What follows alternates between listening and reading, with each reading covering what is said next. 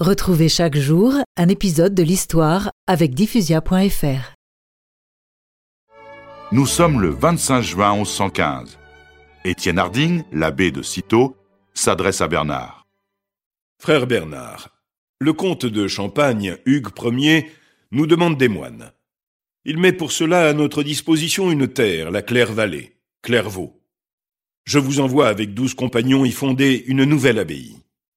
Vous partirez demain à la pointe du jour et emporterez avec vous ce qu'il vous faut pour célébrer l'office.